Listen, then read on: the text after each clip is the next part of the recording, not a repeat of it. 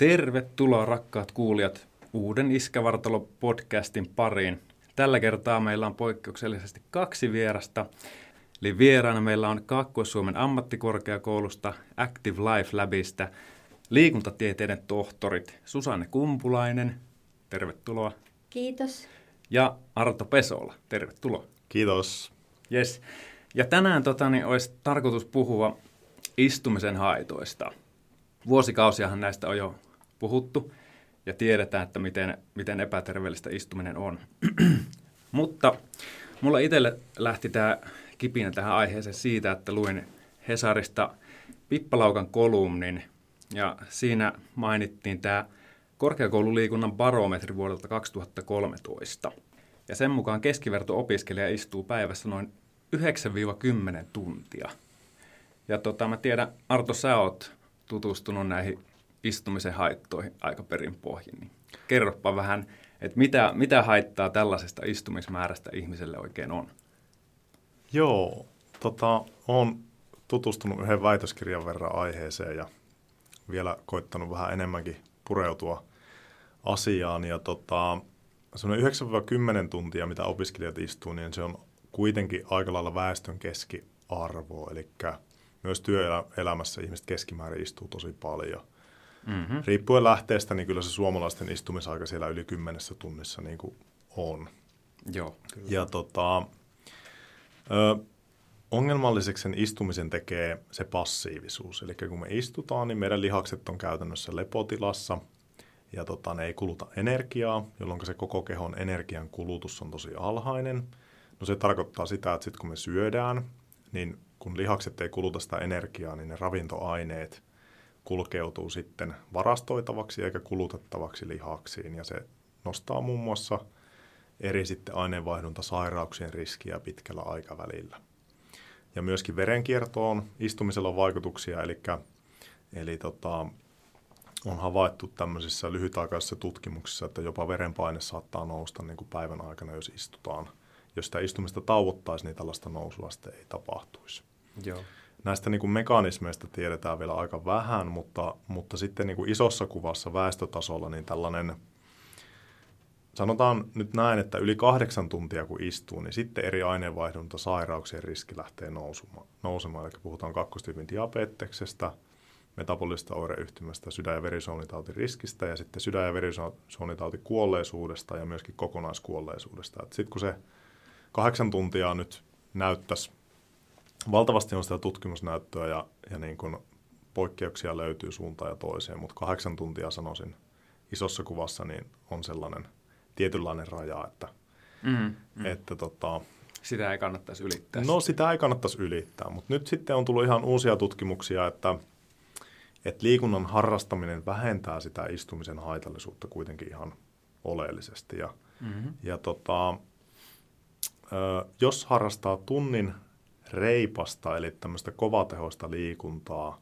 joka päivä, niin silloin se istumisen haitallisuus ei enää näy. Tunti päivässä? Tunti päivässä, joo. Ja, ja nythän niin kun se pointti on se, että hyvin, hyvin pieni osa väestöstä pystyy näin suureen liikunnan määrään, jolloin niin kun paras tapa vähentää istumisen haittoja onkin tauottaa ja vähentää sitä istumista. Joo, kyllä.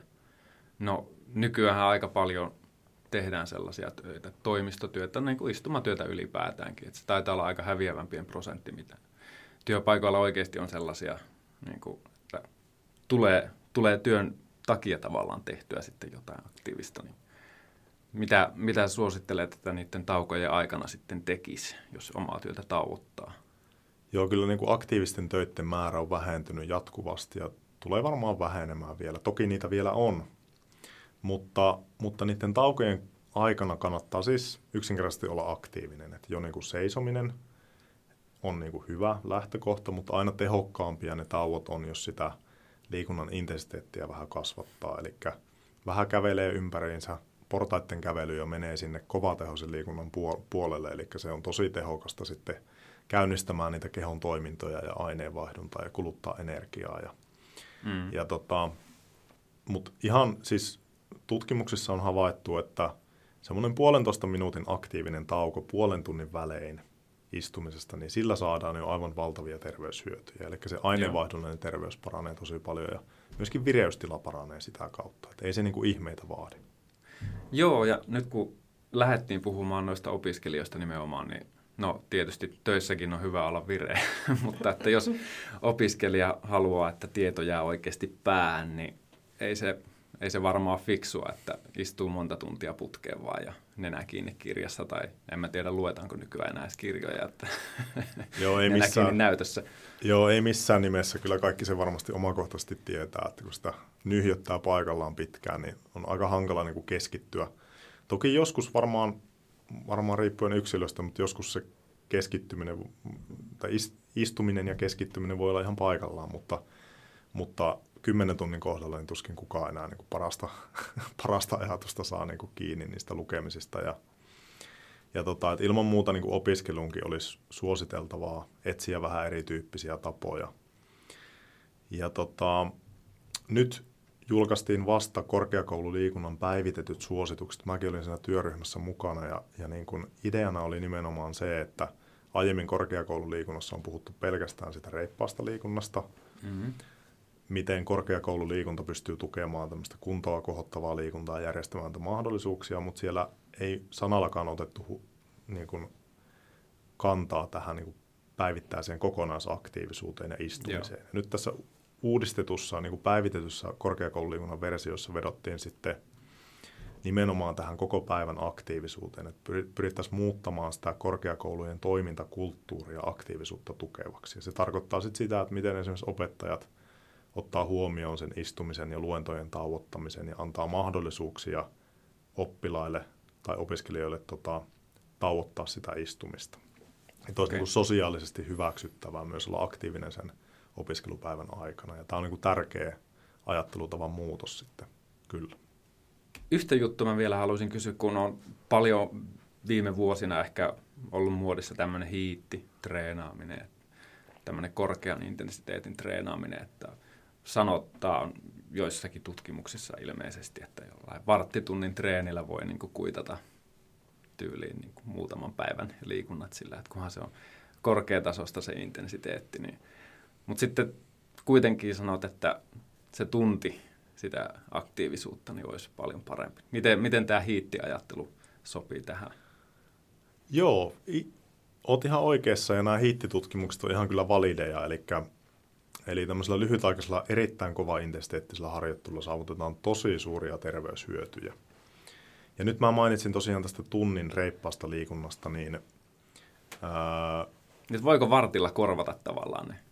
Todennäköisesti pystyy, jos se intensiteetti on riittävän korkeata. Mut sit, eli tämä tunnin kovatehoinen liikunta, niin jos nyt puhutaan niin kun tutkimustermein, niin puhutaan kuuden mettitason liikunnasta, eli kuusi kertaa lepoaineenvaihdun vaihdunnan tota, suuruinen energiankulutus on kyseessä, tai niin kuin intensiteetti on kyseessä. Joo. Se tarkoittaa käytännössä sitä, että lähdet hölkkäämään tai juoksemaan, niin silloin mm. niin kuin kuusi mettiä täyttyy. Eli kulutat energiaa kuusi kertaa lepoaineenvaihdunnan verran sen liikunnan aikana, ja silloin se on määritelmän mukaisesti kovatehoista liikkumista. Eli kun semmoista hölkkäilyä, hölkkäilyä harrastat tunnin päivässä, niin silloin istumisen haitat poistuu. Mutta hiittitreenin määritelmä ei välttämättä ihan täyty vielä sillä, tai tyypillisesti hiitissä mennään vielä lujempaa, eli, eli mä nyt en ihan osaa sanoa, mitä se meteissä on, on mutta tota, kyllä siinä vartin tai vartin hiitin teet, niin todennäköisesti mennään erittäin lujaa ja vielä paljon, paljon lujempaa kuin tällä niin kuin kuuden, kuuden metin tasolla. Ja Eli jos semmoiseen pystyy, niin varmasti hyötyjä saa. No, mutta nimenomaan, sitten, että se ei kaikille sitten kuitenkaan sovi. Joo, että se, se niin kuin tyypillinen, ää, niin kuin, ne kaksi, kaksi niin kuin eri niin kuin katsantokantaa tähän asiaan on se, että joo, se on tosi tehokasta, mutta että kuka sitä pystyy ja jaksaa toteuttaa, koska mm. se on niin, kuin niin intensiivistä sitten, että moni ei ole ikinä esimerkiksi edes kokeillut niin intensiivistä liikuntaa. Ja Joo. Jos ensimmäistä kertaa tekee, niin siinähän voi tulla ihan suorastaan paha olo ja tuntua siltä, että ei varmaan enää ikinä tee tätä, niin sitten on kyse siitä jatkuvuudesta, että kuinka toteutettavaa ja semmoista miellyttävää se liikunta on. Kyllä vaan. Susannelta mä haluaisin kysyä nyt seuraavaksi tällaista, kun sä oot biomekaniikkaa tutkinut aivojen plastisuutta, eikö, eikö ollut näin? Mitä se oikein tarkoittaa se aivojen plastisuus? No se tarkoittaa aivojen kykyä muovautua. Joo. Muovautua, että ne muovautuu aivot koko ajan vähän sen mukaan, mitä me ajatellaan ja tehdään. Ja sitten mitä muovautuvammat aivot on, niin sitä paremmin niin kuin oppii. Joo. Ja nyt, nyt kun puhutaan opiskelusta, mä muuten saan, saan tässä vähän, vähän ehkä nyt kertoa omasta elämästäni sen verran, että mä oon itse tässä ollut just pääsykokeissa ja, ja, ja tarkoituksena olisi jäädä opintovapaalle, niin siinä mielessä tästä on mullekin tosi paljon hyötyä nyt, jos, jos musta tulee aikuisopiskelija. Ja, ja sitten kun näistä istumisen haitoista ja siitä on puhuttu, että tämmöinen passiivinen, passiivinen oleminen ei tee aivoille hyvää, niin miten, miten tämä aivojen plastisuus sopii tähän, tähän näkökulmaan? Että miten, miten sitä omaa kognitiota saisi pidettyä yllä, että opitut asiat jää mieleen? No kyllä se niin kuin liikunta ja varsinkin se kestävyysurheilu on siihen kyllä hyvä lääke. Et vaikka heti aamusta, jos teet semmoisen keskitehoisen lenkin, niin sillä jo keskittymiskyky paranee sitten ja, ja oppimiskyky sitten kanssa. Että, että se ja sitten jos päivän väliin saat sisällytettyä vielä niin kuin, uh, just, että niin kuin Arto sanoi, että sitä kävelystä vaikka vähän kasvattaa sitä intensiteettiä, että jo semmoinen kevyt, kevyttasoinen kävely niin parantaa luovuutta sitten. Eli sitten tavallaan, jos tarvii saada uusia ajatuksia tai muuta, niin kannattaa lähteä pikkukävelylle vaikka 10-20 minsaa, niin alkaa se ajatus sieltä luistamaan sitten paljon paremmin. Joo, tätä on ihan tutkittu. Tätä on ihan tutkittu. Miten, miten ne tota, niin, on toteutettu ne tutkimukset ja minkälaisia tuloksia, niin muistatko?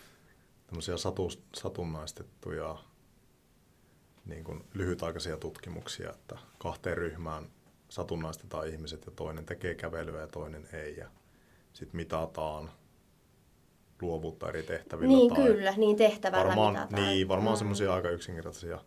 Sitten on myös semmoisia niin kuin, semmosia niin kuin crossover-tutkimuksia, jossa ihminen vaikka yhden päivän ajan istuu ja silloin mitataan luovuutta ja sitten pari päivää eteenpäin, niin on taas mittauspäivä, niin silloin ihminen ei istukaan, vaan käy niitä kävelylenkkejä ja taas mitataan mm-hmm. luovuutta ja verrataan näitä, näitä sitten keskenään. Niin, niin tota, niissä, niissä asetelmissa on tosi tärkeää, että se vakioi sen tilanteen, että tyyli se, että jos sä lähdet kävelylle ja pois siitä toimistosta, niin luovuttahan saattaa lisätä jo se, että sä lähdet ulos vaikka toimistosta tai pois tietokoneen äärestä. Eli on tärkeää pystyä erottamaan nimenomaan se liikunnan vaikutus siitä sitten – vaikka siitä vaikutuksesta, että sä lähdet ulos raittiiseen ilmaan ja näin, mutta, mm. mutta kyllä ne tyypillisesti on tosi hyvin niin kuin vakioitu näissä tutkimuksissa. On, että... ja sitten just samat tulokset saatu, vaikka on tehty just kävelymatolla vaan se liikunta, että Joo, että se on nimenomaan liikunta. Niin kuin ulos sitten. Joo. Okei, okay. että et sillä ei ole sitten kuitenkaan väliä. Mä itse just nimittäin tätä, tätä haastattelua kun mietin, niin ajattelin just kysyä tällaista, että onko saaks niin jossain luontopolulla paremmat hyödyt kuin vaikka kävelymatolla, mutta niin, no riittääkö siis, se, että keho rasittuu vaan? Joo, siinä on omat mekanisminsa, että se kehon rasitus parantaa mm. sitä kognitiota. Ja tota, mutta mä luulisin, nyt en kyllä tunne tutkimuskirjallisuutta tosi hyvin, mutta, mutta luulisin, että kyllä luonnossa vielä ne hyödyt niin kuin kasvaa. Ja mm. mistä se hyöty tulee, niin en osaa sanoa ihan ihan se maisemanvaihdos, miellyttävä ympäristö, raitis ilma. Mä itse mietin sitä, että jos mä vaikka kävelen jossain polulla, niin mä en kävele silleen koko ajan samassa rytmissä ja suoraan eteenpäin, vaan että siinä vähän pitää välillä väistellä kiviä ja kantoja ja oravia ja mitä siellä nyt onkaan. Että, että olisiko, olisiko siinä kuitenkin sitten aivot pikkusen tavallaan, ei, ei käy niin kuin ylikierroksilla, mutta kuitenkin, että vähän se vireystila erilainen. Joo, se on ihan hyvä, hyvä pointti. Varmaan näin kyllä on ja, ja se saattaa tulla se vaikutus sitten kahta kautta. Että sitä kautta, että sä oot motivointuneempi kävelemään sillä luonnossa. Todennäköisemmin teet sitä ja teet sitä pidempään, kun se on hauskempaa. Ja sitten vielä siinä on niinku se ajatus mukana. Mm. Että sä, sä joudut keskittymään siihen kävelyyn ihan eri tavalla siellä luonnossa, jolloin sun ajatukset on pois siitä aiemmista duuneista. Saat vähän niin kuin putsattua pöydän siellä paremmin. Ja, tämä on ihan niin kuin omaa spekulaatiota, mutta mutta jotain tällaista sillä saattaisi olla taustalla. Okei. Onko tota, niin tiedättekö, onko tällaista tutkittu minkä verran, että miten tieto jää päähän, jos vaikka niin kuin kuulokkeista kuuntelee jotain audiota, jotain luentoa esimerkiksi samaan aikaan sitten ajoittaa sen liikkumisen, niin, niin jääkö se tavallaan paremmin päähän sitten, kun että vaan istuu passiivisesti ja opiskelee? Hyvä kysymys. No tästä on niinku tutkimuksia, että on niinku ollut oppimistehtävä ja sitten on katsottu, että ää, miten oppii parhaiten. Että tehdäänkö se liikunta ennen sitä oppimistehtävää vai hmm. oppimistehtävä aikana vai sen jälkeen. Niin on sitten tutkimukset näyttää, että se olisi jopa parasta, että se tehdään sen liikunnan aikana. Yes, okei. Okay. Mä ajattelin, että Joo. se voisi olla näin. Mutta miten se sitten onnistuu? Et, tota... Itse asiassa tuossa tossa just tota, yksi tuttu esitteli mulle tämmöisen, di, mikä se on, dictation software, eli tämmöinen niin kuin saneluohjelma, eli hänellä on semmoinen headsetti, hän voi vaikka maileja niin kuin sanella kävellessä. Tai ei, ei tarvitse olla kävellessä, ihan toimistossakin sun ei tarvitse näpyttää ja rasittaa sun käsiä siinä, vaan sä voit niin kuin vaikka kävellä ympäri toimistoa ja sanella ne mailit ja sitten tehdä korjaukset myöhemmin. Ja samalla tavalla tietysti nämä audio, audiobookit ja muut niin kuin on Joo, tosi jo. suosittuja. No varmaan siitä löytyisi sellainen hyvä tapa sitten. Mm. Niin ja paljonhan on netissä sellaisia että vaikka sulla on joku oppikirja pdf niin sä mm. pystyt luetuttaa sen audioksi ja sitten kuuntelemaan sitä, niin siinä voisi olla ihan hyviä keinoja. Mm. Se on vaan semmoinen, joku puhuva pää sen sulle lukee sitten. Niin, niin tämmöinen puhesyntetisaattori. Joo. Niin, joo. joo siinä kyllä. olisi varmaan, varmaan potentiaalia kyllä noissa. Joo, itse muuten ennen kuin päädyin toimittajaksi, niin mä opiskelin yliopistossa sivuaineena kieliteknologiaa. Siinä oli just puhe, puhesynteesi, puhuja, tai puhumisen, puheen tunnistus, puhujan tunnistus oli tällaisia tällaisia osa-alueita siitä. Että mä luulen, että siihen aikaan tämmöiset sanelulaitteet tai tämmöiset sanelusoftat ei ollut ihan niin kehittyneitä kuin nykyään, mutta en ole nyt tutustunut niihin tätä nykyään. Että kuulostaako se puhe sitten oikeasti, oikeasti Joo. hyvältä? Mä en ole hirveästi. Jotain mä oon joihinkin törmännyt ja kyllähän se taitaa niin olla, että sitten englanniksi ne on aika hyvällä tasolla jo, mutta sitten että Joo. suomeksi saa toimimaan niin vielä. Joo, kyllä. Ne on vähän pidemmässä puussa sitten. Tämä olisi varmaan tutustumisen arvoinen asia kyllä. Että itse tota, niin kuin, treenasin pääsykokeeseen. Nämä oli muuten opettajan opintojen pääsykokeisiin, mihin mä, yksi, yksi mihin mä tota, niin luin. Niin, niin, niin tota, otin koripallon ja menin tuonne koripallokorille ja laitoin kuulokkeet päähän ja sinne heittelin. Ajattelin, että se ei ole niin monimutkaista hommaa kuitenkaan. Että, Joo, että vähän semmoinen, että joutuu pikkusen miettimään, mutta, mutta että melkein, melkein verrattavissa kuin vaan, vaan kävelisi. Että viskoo siinä palloa samalla ja kuuntelee luentoa. Joo, tuo, tuo on kyllä hyvä ajatus ilman muuta. En tiedä, jäikö mitään mieleen, että se selviää sitten, kun Niin se selviää, joo. Se on sitten, tota, tuloksen näkee, joo. Okei, mutta mut tota voisi siis suositella. No sitten toinen tämmöinen asia, mitä mä mietin, oli, itse on nyt 38 vuotta ja, ja, ja tässä vaiheessa tietysti ihmisen, ihminen alkaa menettää niitä kognitiivisia, kognitiivisia kykyjä ehkä pikkuhiljaa. Vai mitä sanot Arto? Onko mä liian aikaisin huolissa? No, et ei. Ai et ole huolissa? ei kun siis et ole liian aikaisin. 30-vuotiaana Niin, 30-vuotiaana, joo. Älä viiti. joo, Susu tietää nämä, nämä niin kuin tarkemmin nämä speksit, mutta tota, Eli mä, mä no tässä, ilman, koska tämä selittää monta. mä oon tässä kahdeksan vuotta jo menettänyt ihan niin kuin autuvasti mun kognitiivisia kykyjä sitä pahemmin miettimättä. joo, mutta tota, mitenkäs varmaan se on kuitenkin eri asia kuin miten sun vaikka opiskelusuorituskyky tai työn, työn tuottavuus tai tällainen paranee, koska kaikki mm. kokemus ja tämmöinen niin kuin Joo, ei, niin ei missään nimessä pidä olla epätoivoinen. Ei, niin, että ainoastaan niin kuin aivot alkaa pienentymään siitä 30 vuodesta lähtien, mutta sitten taas se funktionaalisuus, niin kuin sanoit, niin on sitten, voi olla toinen Joo, asia. että kognitio on eri asia kuin mm, sitten vaikka joo, totta kai. Työ, työn tuottavuus ja tällaiset asiat. Että... Mutta sanotaan, että oliko mulle kahdeksan vuotta sitten helpompi niin kuin saada asioita jäämään mieleen, mitä se on nyt? No aivojen plastisuus oli joo, joo oli parha, paremmillaan silloin. Mm. Silloin kyllä. Että... No kerro nyt ihmeessä Susanne mulle, että mitä mä voin tehdä, että mun aivojen plastisuus, niin kuin, no ehkä se ei palaudu siihen, mitä se oli kahdeksan vuotta sitten, mutta että miten se niin kuin, pysyisi edes tällä tasolla mahdollisimman pitkä, mitä mä voin tehdä? No elintavoilla voi vaikuttaa kyllä tosi paljon, että se liikunta on yksi parhaimmista, että sitä kun tekee säännöllisesti, niin, niin tuota, se kyllä vaikuttaa siihen plastisuuteen positiivisesti. Mm.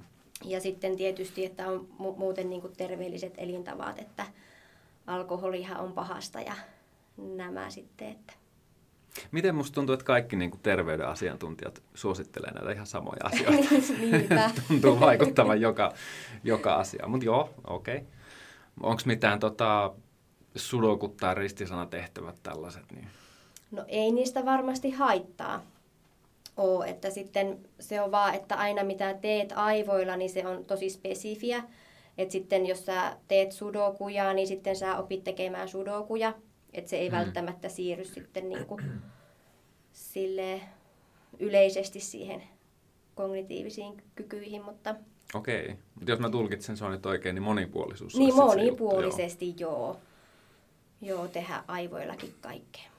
Joo, liikuntaa unohtamatta. Mm. Miten te tota, niin, muuten teidän siellä omalla työpaikalla siellä Active Life Labissa, eli suomeksi sanottuna aktiivisen elämän labrassa, niin miten, miten se teidän, tota, niin, tai hyödynnettekö te tätä tietämystä, jos mietitte omaa työpäivää? Onko teillä taukoja ja liikutteko te no, joka välissä? Ja... Voisi vois varmasti, varmasti olla enemmänkin. Kyllähän meillä fasiliteetit on ihan upeat. Aika paljon meillä on työ, työpaikkaliikuntaa siinä sitten. Hiittiäkin itse asiassa on tehty kyllä aika, aika aktiivisestikin tuossa noin. Ja, ja Joo, tota, testailtu hapeottokykylaitteita. Joo, kyllä me itsellemme kehitetään noita maksimitestiprotokollia, niin itsehän siinä pitää olla sitten testikaniinina. Mutta tota, no niin, joo, se on hyvä. Me ollaan kakkoskerroksessa, siinä tulee ykkösestä kakkoseen aika paljon liikkumista ja tota, kyllä siinä aika hyvin leuvoveto tangot on ovissa, niin siinä tulee, tulee vähän sitten ohi menne aina roikuttua. Ja ehkä siinä on, siinä on sekin tärkeää, että meillä on kuitenkin porukka sellaista, että nämä asiat ei ole mitenkään outoja tai ihmeellisiä, että on niin ok vähän rimpuilla ja Niin just, ettei katsota, että tuolla se hikipinko nyt taas jotain. Niin, se on, se on yllättävän tärkeä niin kuin tekijä, tämä sosiaalinen ympäristö ja se ilmapiiri, mutta just sillä tuo Labra on ihan huikea paikka, kun siellä se aktiivisuus on läsnä laitteissa ja siinä niin kuin, sen ikään kuin aktiivisuus kuuluu siihen ympäristöön, että se on jos sitten ajatellaan vaikka työpaikkainterventiota tai tämmöisiä aktivointiohjelmia, niin olisi niin kuin tärkeää siitä ympäristöstä tehdä semmoinen ainakin salliva ja jopa mm. aktiivisuutta muistuttavaa, että, että ne, on niin kuin, ne on tosi tärkeitä tekijöitä. Meillähän on tuolla, löytyy kaikenlaista vastuskuminauhaa ja no leovetotanko tuolla on joku, mitähän tästä, joitakin vuosia sitten tuli tuommoinen tasapainolauta ja kaikkea tällaista, mutta kyllä ihmiset useimmiten, jos ne niitä kokeilee, niin se on lähinnä läpällä. Että niin se on, joo, se on ihan... Työpaikkakulttuuri nyt ainakaan meillä, anteeksi vaan kollega, mutta ei se ole oikein. Joo, eikä se, ei se, joo, eikä se todellakaan, niin kuin, se ei ole yksinkertainen asia, eikä se sormia napauttamalla tuu. Että se vaatisi koulutusta ja kaikenlaisia niin kuin kampanjoita. Ja tietysti se, että ihmiset ymmärtää, ymmärtää sen tärkeyden omalle terveydelleen. Ja sitten kun sulla vaikka tulee niitä niskahartiaseudun kipuja, niin alkaa kummasti kiinnostaa sit siinä vaiheessa niin kuin niitä käyttää. Että meillä vaati 5-6 vuotta tohtoriopintoja, että alettiin mm. olla aktiivisena ja vieläkin on hakemista. Että ei se, niinku, ei se niinku yksinkertainen, yksinkertainen kuvio niinku missään nimessä Joo. Mutta teillä on, teillä on jänniä juttuja, siellä on itsekin käynyt ja, ja, ja katsellut ja testaillut niitä vehkeitä. Ja, se, ja erityisesti mieleen mulle se, tota, niin, tämä, tämä kävelymatto, josta, niin, johon projisoitiin tällaisia esteitä ja asioita, että yli, yli piti vaikka astua siinä. Ja se on, sen liittyy nimenomaan tähän kognitioon ja se on jonkinlaiseen kuntoutustoimintaan. Joo, me tehdään, tehdään jonkin verran tuon neurologisen, neurologisen kuntoutuksen kanssa yhteistyötä ja viritellään sitä yhteistyötä vielä vahvemmaksi tässä. Ja, ja sitten kun puhutaan vaikka aivohalvauksen kuntoutuksesta – tai vaikka Parkinson taudin kuntoutuksesta, niin sitten se niin kun, muutokset kognitiossa on niin, kuin niin rajuja, että tota, se on niin kuin eri asia kuin terveillä ihmisillä. Mm. Mutta silti, silti samalla tavalla motivointi siihen kuntoutukseen, tulosten mittaaminen, niin se on tosi tärkeää, Joo, jotta, jo. jotta niin kuin tuloksia saadaan näistä ohjelmista. Ja tämä matto on niin kuin yksi, yksi esimerkki siitä, että sen niin kuin elementit edistää kognitiota. Niillä pystytään mittaamaan niitä kognitiovajauksia ja myöskin sen niin kuin liikkumiskyvyn vajauksia tosi hyvin ja myöskin kehittämään niitä tällä motivoivalla tavalla. Että sillä se on niin kuin hyvä ratkaisu kyllä siihen. Kyllä. Nyt jos mä en ole muistanut selventää tätä termiä, niin kognitiohan tarkoittaa siis niin kuin ihmisen oppimiskykyä. Eikö se voi näin, näin Joo, kääntää? siihen oppimiskyky on yksi osa kognitiota. Mm. Kyllä, että niin kuin ajatteluun liittyviä toimintoja. Että Joo. kognitio myös sisältyy niin kuin keskittymiskyky sitten ja luovuus justiinsa ja, ja sitten se oppiminen ja muisti Joo. esimerkiksi. Joo, ja, ja ehkä, ehkä neurologisen kun, kuntoutujien osalta ei, kognitio ei ole ehkä se oikea termi siinä, että siinä Mm. mm. voi olla ihan, ihan sitten niin kuin puolieroja mm. liikkumiskyvyssä ja tämmöisiä tosi selkeitä niin kuin Just. Toiminnallisia vajauksia, joita pyritään sitten kuntoutuksella parantamaan, mutta nämä tehtävät, mitä meilläkin tuossa Labralla on, niin vaikuttaa myös kognitioon ilman muuta. Mehän saatiin nyt Business Finlandilta aika hyvä rahoitus niin kuin nimenomaan niin kuin kognitiivista, kognitiota edistävien pelisisältöjen kehittämiseksi niin kuin kuntosalilaitteille. Joo. Et se on semmoinen aika uusi, uusi aspekti. Niin, että se tavallaan, että meillä on muuallakin kuin siinä matolla sitä kognitio- ja liikunnan yhdistämistä. Että nämä on yksi ja sitten on vielä se oi oin seinä. Niin, kosketusseinä. Niin, mutta se on varmaan spesiaalisempi vielä se, että kun kunt- sitä ei ole muualla Suomessa.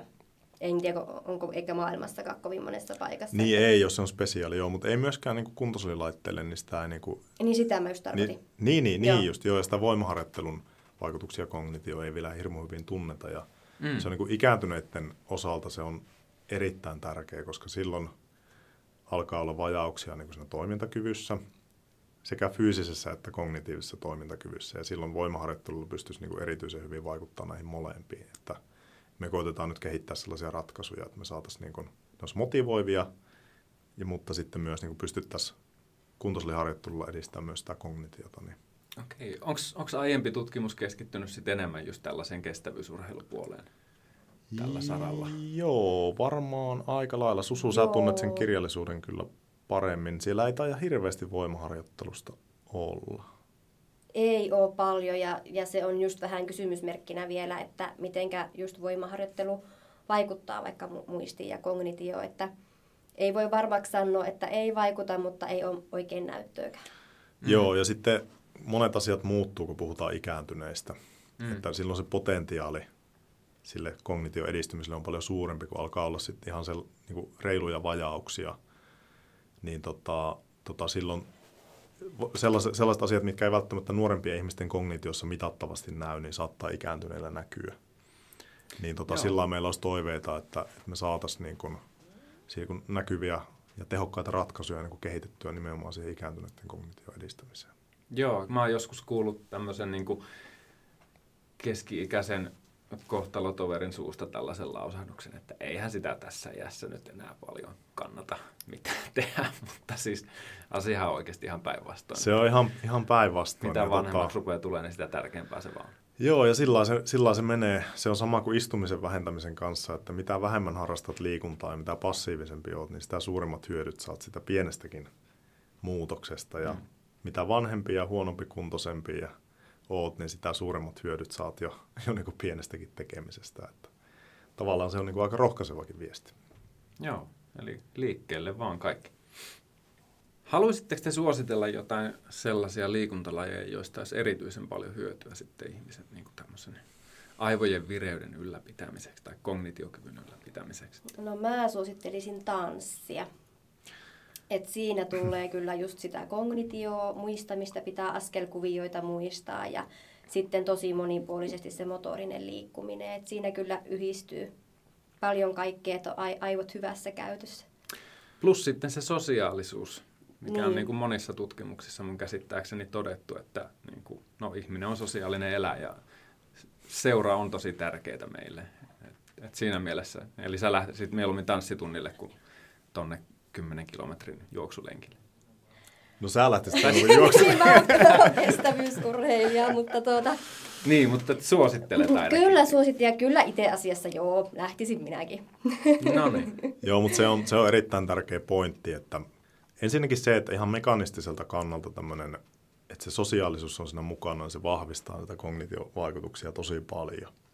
Mm. Et, että sitä jopa on niin jonkin verran kritisoitu tätä liikunnan ja kognition välistä yhteyttä siitä, että se ei niin kuin aina ei oteta riittävästi huomioon niitä kaikkea muita liikunnan aspekteja kuin sitä fyysistä kuormitusta. Mm. Että tämä sosiaalinen mm. aspekti voi olla jopa niin kuin tärkeämpi kuin pelkkä se liikunta. Mm.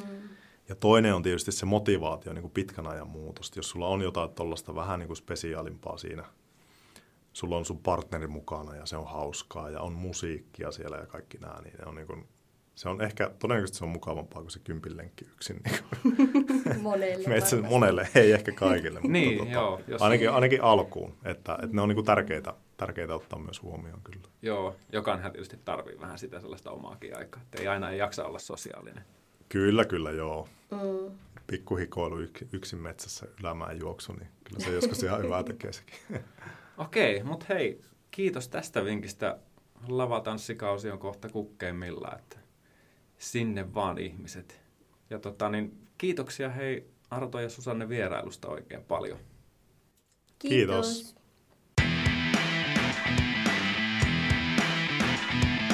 Tämä on Länsi-Savon Iskävartalo podcast. Pysy ajan tasalla paikallista asioista ja tilaa Länsi-Savo diginä edulliseen tutustumishintaan osoitteessa lansisavo.fi kautta podcast-tarjous.